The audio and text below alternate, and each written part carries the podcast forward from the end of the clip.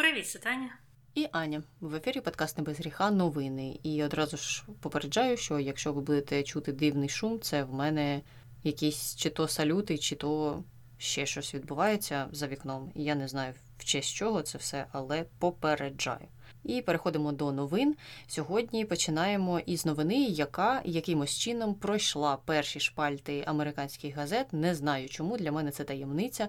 Як на мене, це досить важлива новина, тому що коли вся ця історія розпочиналася, вона саме була на шпальтах е, газет попереду, і всі про це писали, всі про це говорили. Починаємо із теми, яка стосується імпічменту Джо Байдена, який хотіли розпочати республіканці в палаті представників. Ну, наче їм немає чим більше зайнятися. Ми це всі розуміємо. І от е, було там декілька таких ініціаторів, які хотіли за щось притягнути президента Байдена до відповідальності. А за що це за корупцію? За те, що він зі своїм сином Хентером Байденом, можливо, отримували якісь гроші. Від кого ви спитаєте? Ага, від українців, звичайно ж, тут зав'язане все. Так от, вся ця схема, вся ця історія з імпічментом будувалася на обвинуваченнях, які були підкріплені свідченнями такого собі Олександра Смірнова, загадкового свідка, який співпрацював із політиками, і також з правоохоронними органами, наприклад, з ФБР, як інформатор, і протягом досить довгого часу надавав ФБР, зокрема, різну інформацію про те, що там відбувається в Росії, наприклад, і в інших державах Східної Європи. І таким чином він виступав таким собі консультантом з різних питань, які цікавили, наприклад, агентів ФБР. Але сталося так, що людина ця загралася в свою гру, і якраз це було пов'язане із його типу свідченнями проти Байдена і його сина. Він сказав у 2020 році своєму офіцеру якомусь, чи як там він називається, куратору ФБР про те, що олігарх власник української компанії Бурісма хотів виплатити 5 мільйонів доларів хабарів президенту Байдену і його сину Хантеру. Ну і ця заява потім просочилася до республіканців. Вони в свою чергу оці звинувачення зробили центральною частиною своєї спроби імпічмента Джо Байдена і Потім, в кінці кінців, буквально нещодавно, виявилося, що це все було нічим більшим, аніж мильною булькою, тому що ніхто із цих людей не перевірив всі ті історії, про які їм розповідав Олександр Смірнов. Але ФБР перевірили і минулого тижня пред'явили Смірнову звинувачення у тому, що, виявляється, він брехав слідчим про цю історію щодо Байденів і щодо хабаря, який е, їм мали нібито заплатити українці. Його заарештували, і заарештували, до речі, якраз коли він збирався втекти з країни кудись надовго. Але зараз вже його випустили під заставу. Хоча забрали всі його паспорти, в нього їх два щонайменше. В мене є конспірологічні підозри, що там може бути і більше, але вилучили в нього два американський і ізраїльський. І зараз він чекає, ну що там далі, як просунеться справа. А щодо республіканців, то вони сьогодні вийшли із е, заявою. У них була прес-конференція, де їх розпитували про те, що ж вони будуть тепер робити, і як так взагалі сталося, що оцей їхній зірковий свідок, на якому вони засновували всю свою справу щодо імпічменту Байдена, виявився фактично російським агентом. А ну я ж забула додати іще одну важливу деталь: що під час того, як ФБР розслідувало всю цю справу, вони з'ясували, що цей Смірнов отримував інформацію, можливо, від російських спецслужб, щоб якраз зашкодити репутації президента Байдена. Ну і фактично йому це майже вдалося, можна так сказати, або навіть вдалося протягом певного часу це робити, просто що до імпічменту не дійшло. Ну і от повертаємося до республіканців, які мали вийти тепер з заявою і пояснювати людям, чому це вони зв'язалися фактично з якимось російським агентом, і як це взагалі сталося. І республіканці, будучи республіканцями, сказали, що це нічого не змінює, виявляється. І це просто як плюнути, мені здається, людям в очі. Ну, по-іншому я це не можу назвати. Їм журналісти заперечили, що що ви маєте на увазі, нічого не змінюється. Якщо ваш зірковий свідок виявився незрозуміло ким, набрехав, вся історія базується на неправдивих даних, а ви кажете, що нічого не змінюється. Ну і вони там щось пробубаніли, типу, все одно ми доб'ємося свого і дізнаємося всі факти.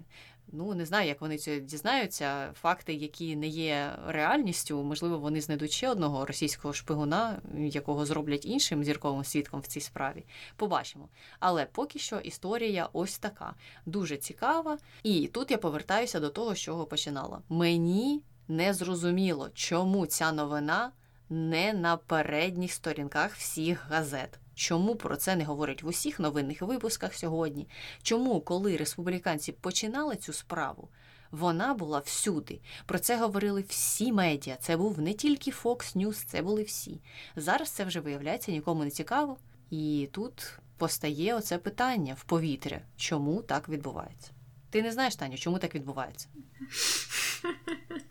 Я не знаю, але Ця історія дуже цікава, тим, що там вже вони виклали весь документ, який стосується звинувачення цього Олександра Смірнова, і в чому полягала його брехня, і також там деталі його спілкування з різними особами з Росії. Так він же там зустрічався із представниками російських спецслужб. Це не одна людина, а там їх багато. І з різними державними посадовими особами він там зустрічався. І мені здається, найосновнішою деталлю там навіть є не те, що він оце набрехав про Хантера Байдена, про це хабарництво і все інше, що також, звісно, дуже важливо. А те, що там в тому документі було зазначено, що він в листопаді минулого року, 23-го, їздив до Росії, де зустрічався з представником російських спецслужб, і в результаті цієї бесіди, начебто, там була домовленість щось набрехати вже про вибори 24-го року. Тобто там в планах є і майбутні операції. І там був е, е, один момент зазначений, що е, якісь американські представники там взагалі нікого не називають ніяких прізвищ, ні російських посадовців, ні американських, взагалі нікого. Там всі під номерами. Що якісь американські посадовці їздили в якусь країну, яка не названа, і там росіяни перехопили їхні телефонні розмови з кимось. Ну там не було вказано. І, начебто, у росіян є дві якісь телефонні розмови, два записи, які вони хотіли використати як компромат проти одного з кандидатів на вибори. Не було вказано якого. І там дійсно дуже багато цікавої інформації, що це не тільки про минуле історія, про якісь е, звинувачення проти Байденів е, і про цей імпічмент. Це також історія про майбутнє, причому майбутнє найближче. І тут. Е, поряд з твоїм питанням до медіа і чого вони так мало це підсвічують, у мене питання до американських спецслужб, за яким принципом вони знаходять цих інформаторів. Бо я читала його біографію, ну там Нью-Йорк Таймс написав, якщо це можна назвати біографією, бо там є тільки декілька деталей. І це те, що, ну, як ти вказала, що він має як американське, так і ізраїльське громадянство. Так там було ще вказано, що можливо він має українське походження, що він вільно володіє російською мовою і говорить англійською мовою з дуже сильним російським акцентом. Його дівчина, також е, судячи за ім'ям зі Східної Європи, прізвище у неї українське. Його кузенка має е, єврейське прізвище, і всі вони проживають в Сполучених Штатах. Він сам проживав е, протягом деякого часу в штаті Невада, в Лас-Вегасі, а до того проживав в Каліфорнії багато років, років 13 не зрозуміло, як він з'явився в Сполучених Штатах. Е, взагалі, хто він такий. Відомо, що він набрехав ФБР не тільки про всі ці політичні історії, він ще й набрехав про своє фінансове становище, що він применшував своє багатство. А виявилося, що у нього там купа грошей і е, нерухомість у нього майже за мільйон там в центрі Лас-Вегасу. І нічого, ну принаймні, публічно невідомо про це. І я не знаю, що відомо там, звісно, ФБР, вони нам не розповідають всіх деталей, але повертаючись до свого питання, а яким чином він став інформантом? Як вони їх знаходять? За яким принципом вони обирають? Цій людині можна довіряти, а цій не можна. У цієї людини якісь реальні зв'язки, а та просто якийсь міський божевільний і вигадує собі зв'язки. Я просто не знаю. Ну, Таким чином я можу також піти в берег, сказати: у мене є власні надійні джерела в Офісі президента України. Давайте я вам все розповім. Ну, як у нас е, у нас півкраїни має власні джерела в е, СБУ, ГУР, е, Офісі президента і в у всіх інших інституціях, Генштабі, в першу чергу, звісно. Так що вони всім би їм вірили, вони би мені повірили.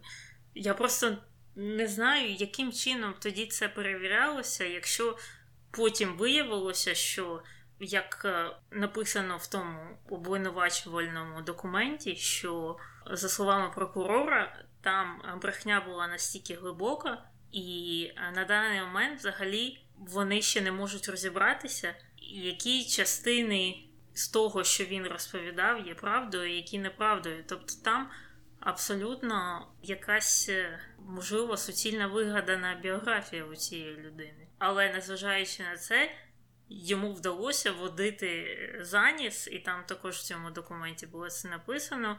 Американські спецслужби протягом багатьох років. І знову ж питання: яким чином? Я не знаю, це якась дискредитація служб в тому числі. І це якийсь такий песимістичний дзвіночок, тому що зараз, на uh даний момент, ці служби мають працювати на найвищому і на найактивнішому рівні. Але якщо ми бачимо такі історії, і з цього боку також можна було, мабуть, написати мільйон статей про те, чи є якісь проблеми у спецслужб, чи є у них е, достатньо людей, чи в чому ще можуть бути слабкі сторони, що вони не могли впоратися ось навіть із такою історією, коли людина, ну фактично, знаєш, це не якийсь там шпигун, який глибоко сидить, десь якого треба віднайти і вичислити і вивести на чисту воду. Це інформатор, якого мали перевірити, якому вони довіряли багато років, бо він так з ними співпрацював багато років. А ну і питання так: скільки людей тепер за це має відповісти? І хто пропустив яку інформацію, щоб він міг їм набріхувати, навішувати на вуха все, що завгодно. Дійсно, ну це дуже важлива історія, як на мене. Тому сподіваюся, що можливо на днях хоча б вийде більше статей, бо зараз ну буквально пару статей, і то вони десь заховані глибоко в тих самих е, газетах York Times чи Washington Post, це явно не щось, що їх цікавить в першу чергу. В першу чергу їх цікавлять інші речі, і це дуже сумно насправді. Угу. Ну, в York Times ця стаття була написана, я її знайшла по Google, під е, вкладкою. У них там зверху є різні, включаючи Ukraine War. Чого це Ukraine War, коли це Russia War? Ну mm-hmm. це вже інше питання. А, Так, вкладка називається Hunter Biden Troubles. Угу, угу. Так, я теж це помітила. Це дуже дивно. Це не Hunter Biden Troubles, це проблеми, які є у секретних служб, які є у ФБР, і які є у внутрішній безпеці країни. А також можна було цю статтю включити в блок проблеми з медіа і чому медіа не покриває нормальні новини адекватно. І, до речі, раз ми вже е, на цій темі російського втручання, інформаційного втручання політичного, то не цією новиною одною, це стосується е, здебільшого американської політики, хоча там, як ти казала, і задіяна Україна, бо начебто це українські діячі дали хабаря Хантеру Байдену і його батьку, чого виявилося не було. Але Washington Post на цьому тижні, може, це в кінці минулого тижня, видав статтю про те, як Росія намагалася роздумухати скандал між Зеленським і Залужним. Так, всі вже забули про цю історію. Але якимось чином Washington Post е, отримав документи з російських е, спецслужб, де вони описували свої плани інформаційного розхитування України з метою послаблення української влади. І там дуже ну, цікава насправді стаття про те, що це вже два роки відбувається, і вони по різному намагалися підійти до цієї теми, але довго їм це не вдавалося і вони дуже обурювалися через це. Там просто в деталях це все описано. Так що я просто рекомендую почитати цю статтю Washington Post. Можливо, ми її закинемо в наш е, канал, тому що там багато ну реально цікавих подробиць, і, і читаючи статтю, ти бачиш тези. Е, які просували росіяни, і ти їх впізнаєш, тому що ти бачив е, ці тези в різних коментарях, в різних е, висловлюваннях е, так званих лідерів суспільних думок. Тупо от ті ж самі тези, які були прописані російськими спецслужбами десь в Москві. І це мені здається, ці дві історії з цим Смірновим і з цією історією розхитування України зсередини вони ну, в одному ключі. Це все частина одного ланцюга. Угу. Ну, мені здається, що Росія зараз е, взагалі дуже сильно активізувалася по всіх фронтах. Вони пішли так е, в іншу сторону наступу. Це інформаційний наступ і тиск.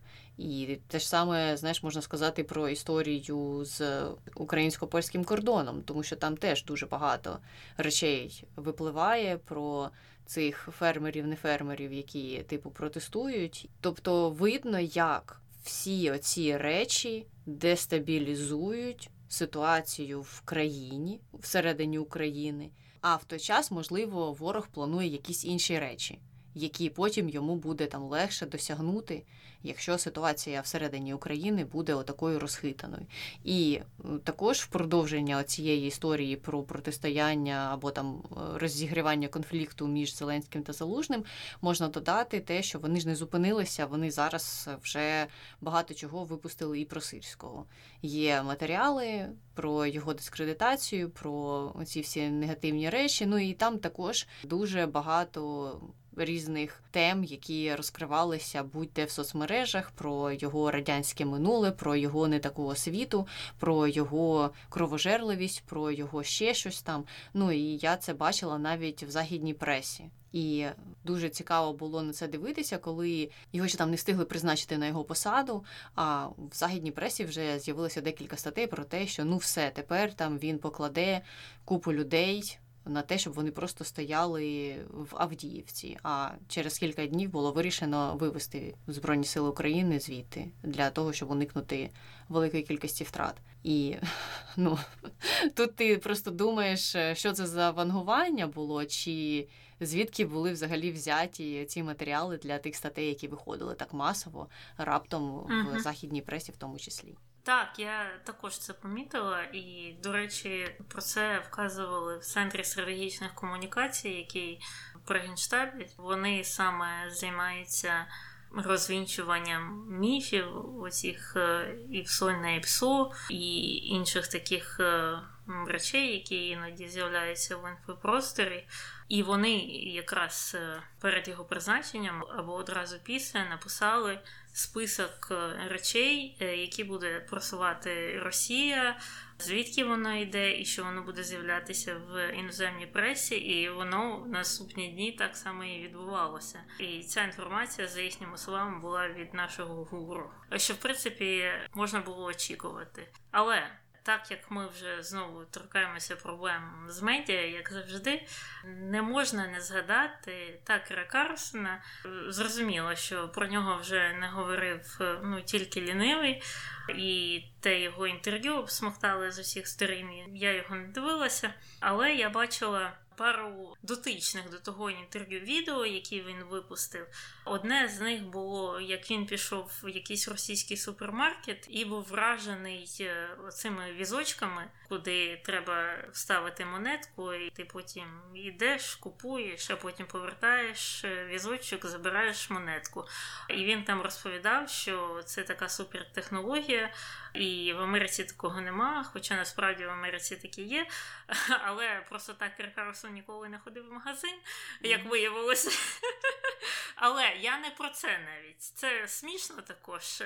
Е, інше його відео було про метро.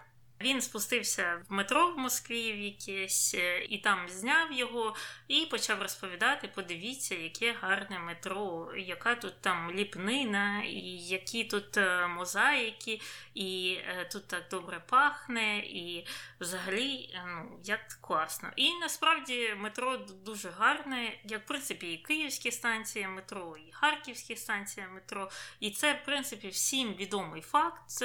Мені здається, що у схід Східній Європі в посткомуністичних країнах е, дуже великий акцент з якоюсь причиною робили на метро і намагалися зробити їх на якомога. Не знаю, привабливішими, красивішими, і мені здається, середньостатистична станція метро в Києві виглядає набагато краще, ніж середньостатистичний під'їзд київської багатоповерхівки. І він це е, говорив в ключі, що от в Москві таке класне метро, а у нас там в США дуже все погано, воно смердюче, воно негарне, воно там розвалюється. Що також дійсно правда, його постійно там чи затоплює, і воно смердить, і там жарко, дуже ну воно дійсно ну не зрівняти. Це правда.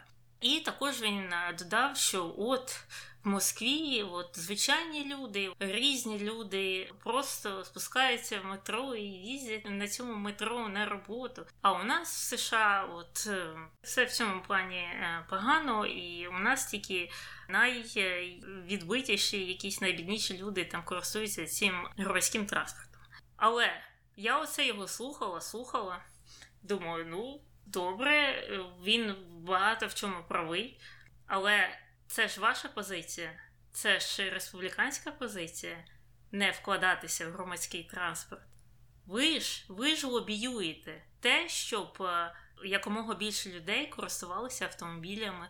Ви лобіюєте субсидії на бензин, ви лобіюєте одноповерхове будівництво.